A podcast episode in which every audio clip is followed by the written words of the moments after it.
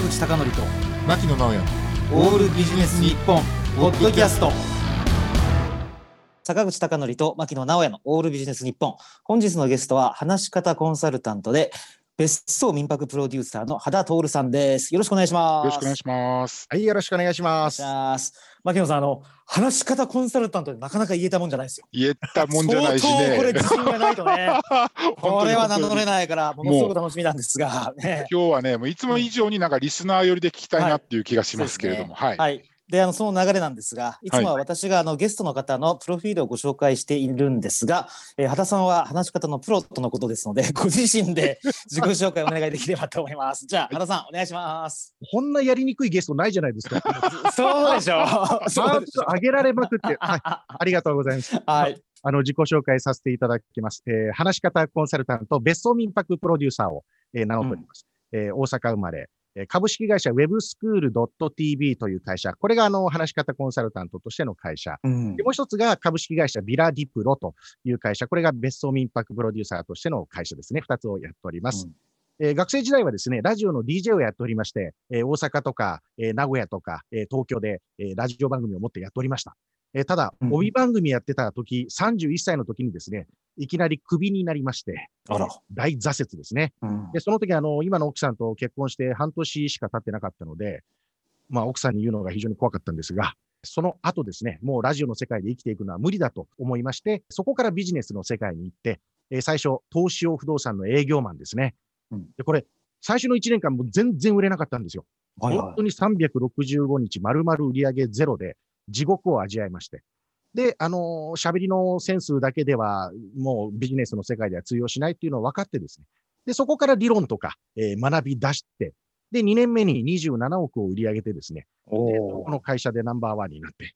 で、その後、メガネ屋さんに誘われてですね、あの、ロープライスメガネって言って、レンズ込み5000円みたいな、今ね、あの、安いメガネ屋さんね、うんえーそこに入ったんですが、そこの会社、借金も抱えて、潰れかけ、倒産しかけの会社を、まあ僕の知り合いの社長が買収しまして、で、一緒に立て直そうっていうので入りまして、で、3年かかって V 字回復させ、で、それが今、あの、破天荒フェニックスという本になって、えー発売されたりですね、あの、やっと注目されたかなという会社です。で、その後ですね、コンサル会社に入って研修講師を務め、まあ今のように研修講師をやっていると。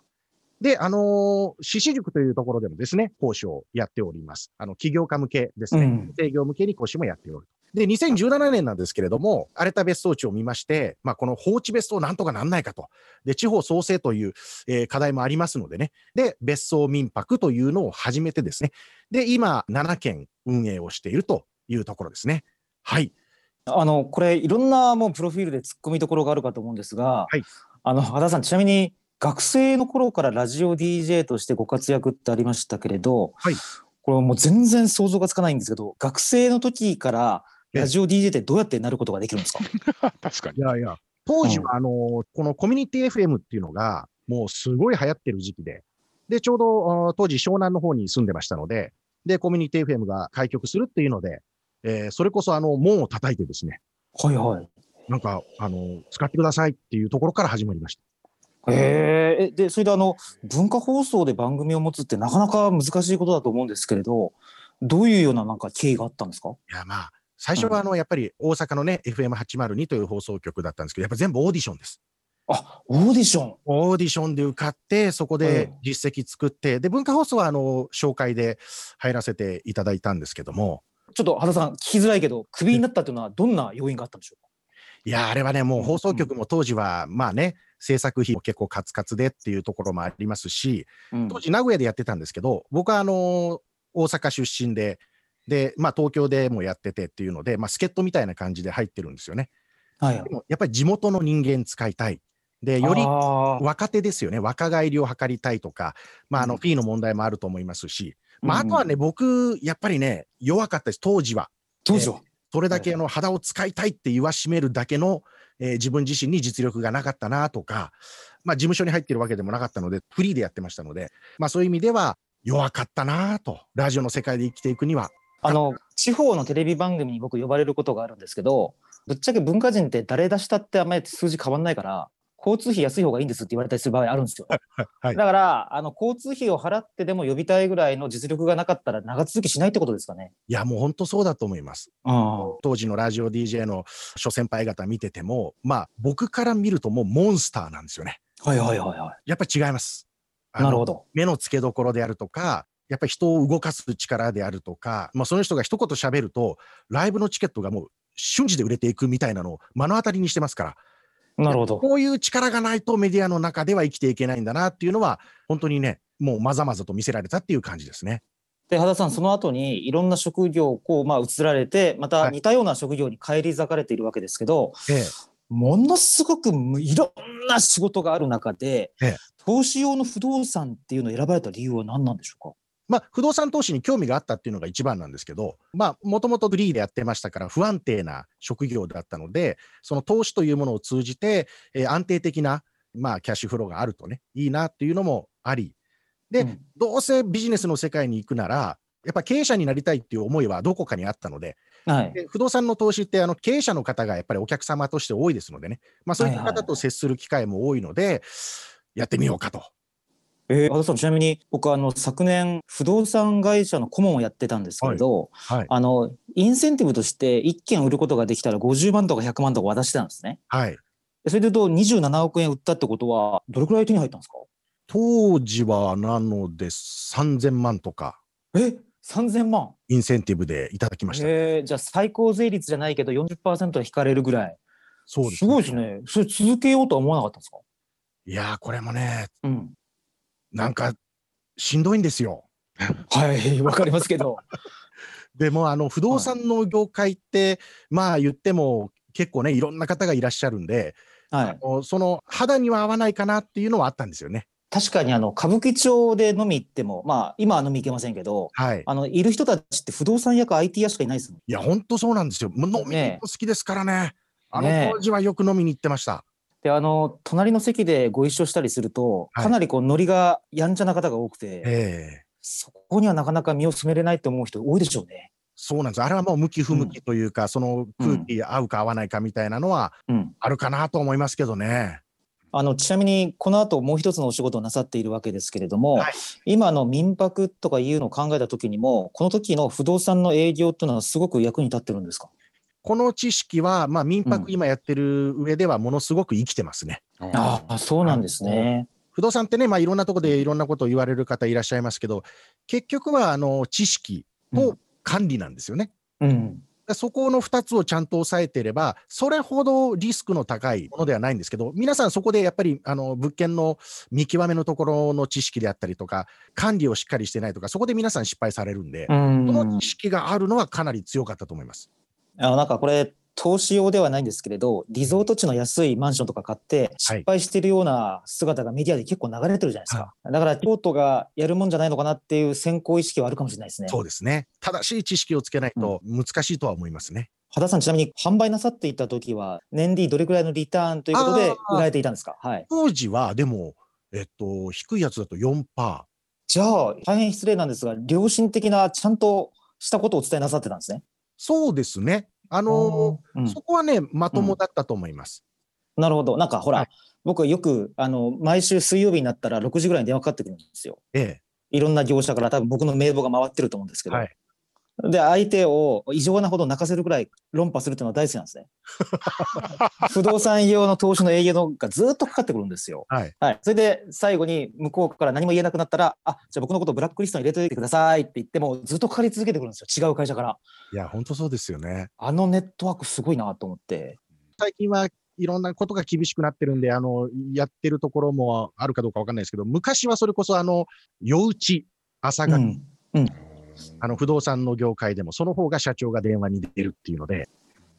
10時、なるほど。10時以降がプライムタイムだっつって電話かけまくってましたからね。ああ、なるほど。で、その後、羽田さん、あの、不動産の後に、チェーン店のメガネ屋さん、これは固有名詞を言うと、オウンデイズだと思うんですが、はい、あの、田中さん、この数年でものすごく有名になられましたけど、もともとお知り合いだったんですか？もともと、あの、そうですね、えー知り合いで、遊び友達といいますかね、あの、はい。お父さんとまあ、仕事でね、えー不動産の関係で、あのーやらせていただいてたので、まあ、年も近いんで、息子紹介するよって紹介していただき、で、そこから仲良くさせてもらってたんですけど、はい。もうね、最初は、なんかメガネ屋買収できたら来る？みたいな軽い感じで誘われて、へえ。で、その後になんかすごくご苦労なさったやつは小説では拝見したんですね。はい、で、さらに遡るとノートで連載なさってたんじゃないかな。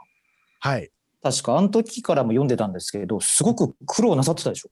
いやーもうあの時はもう、うんまあ苦労というかもうサバイブですよね。はいはいはいやもう本当にあのーまああそこの本に書いていることもそうですけど中身はもっとね本当はドロドロしたところとかありましたんで明日潰れるかもしれない明日の給料がないとどう金をかき集めるかどっから金かき集めるかっていうのでやってたぐらいあの最初は綱渡りだったんですけどまあそんな姿はね社員の皆さんにはみじんも見せられなかったりもしますしうんいやーもう本当精神的には追い込まれた時期だったですね。でも強くなりましたね、おかげさまで。いや、本当にそうですよね。なんかはい、田中さんがこの前おっしゃってましたけど、コロナ禍で、はいなん。かコンタクトレンズが売れなくなる代わりにメガネが売れ始めたとか、あの、対面じゃなくてリモートで良くなったんで、うんなんか、強運の持ち主でもいらっしゃるのかなって感じしましたけどね。まあでも、うん。やっぱり昔からそうですけど、先手先手は取ってますね。なるほど。先先っていう。で、我々がどちらかというと、うんそれまだ早いよとか、うんい。や、まだ無理じゃないかっていうことを、やっぱり意思を持ってやっていて、うんで、僕の立場、あの、営業本部長っていう立場だったんで、社長の無茶を現実化するみたいなことをやってたんですけど、はいはい。それはそれで大変でした。なるほど。はい羽田さん、ちなみにそのチェーンのメガネ屋さんで、あの、羽田さんのこうキャリアが役に立ったっていうところはどこら辺になるんですか？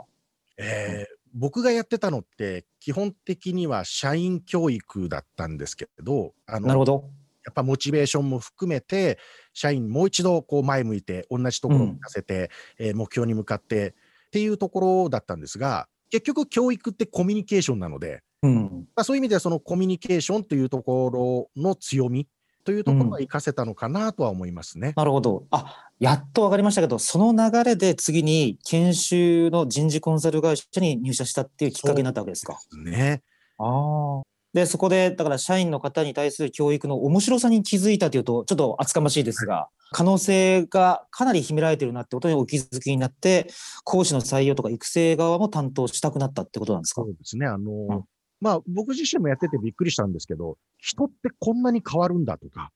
はいはい。本当に同じ人員、同じ人材えーで会社経営してても、こんなにパフォーマンスって変わるんだっていうのを目の当たりにしたので、うん。この可能性っていうのはすごいぞと。うん。うん人っていうのは育てれば育てるだけ、やっぱりパフォーマンスも上がるし、会社の風土だって変わるし、それこそもう潰れかけの会社が V 字回復してっていうところまで行くしっていうのを見て、まあ、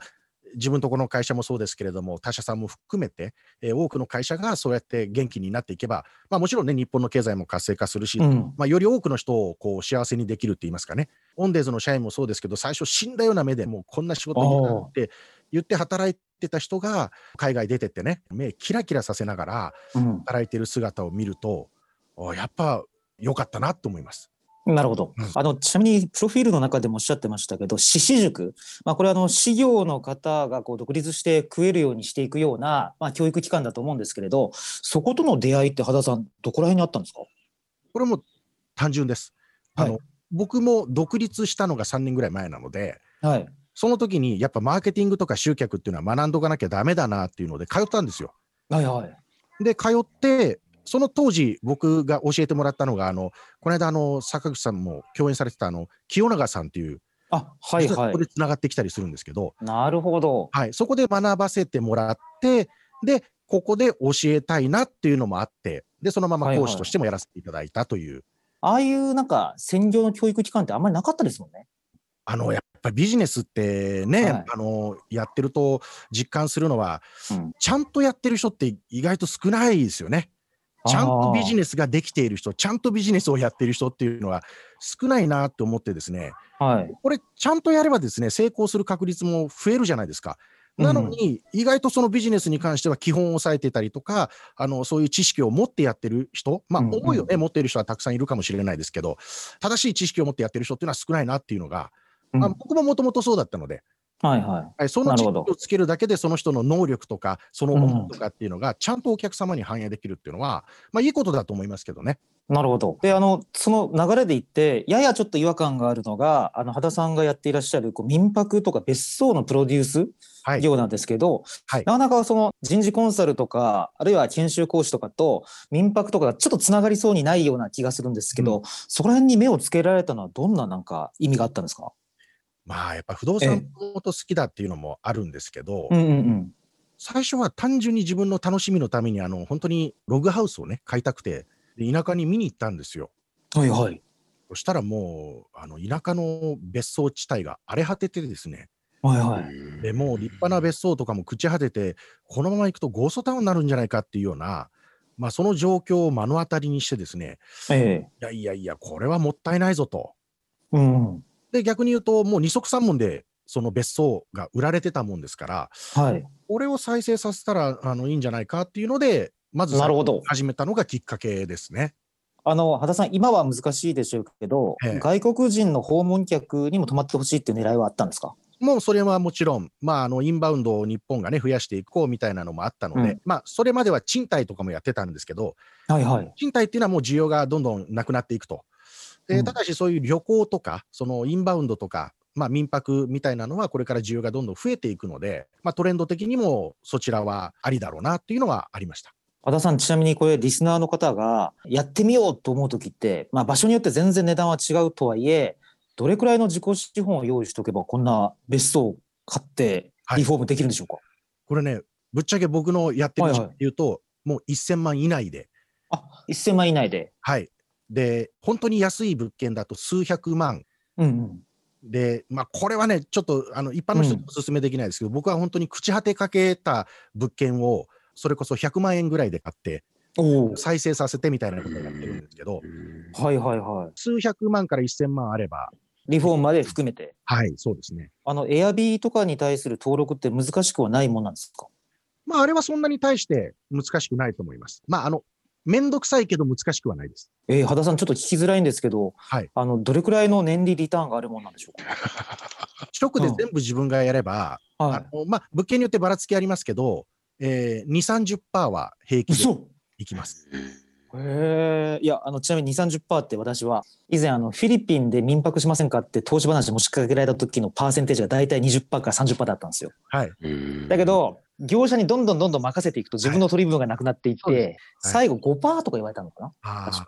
民泊も一緒だと思います。あの、民泊も運営ができないからって運営をね、任せてしまうとやっぱりぐーんと減りますし、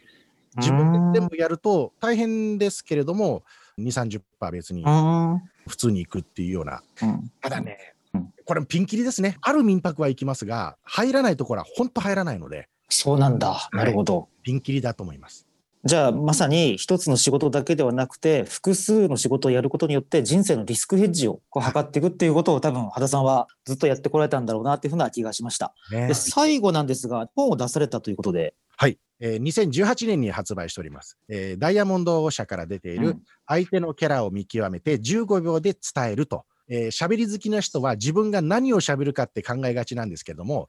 相手に何を喋ればいいかっていう相手目線で喋ることによってより伝わるという、そういう内容です。ありがとうございます。坂口孝則と牧野直哉のオールビジネス日本ポッドキャスト今回はここまで次回もお楽しみに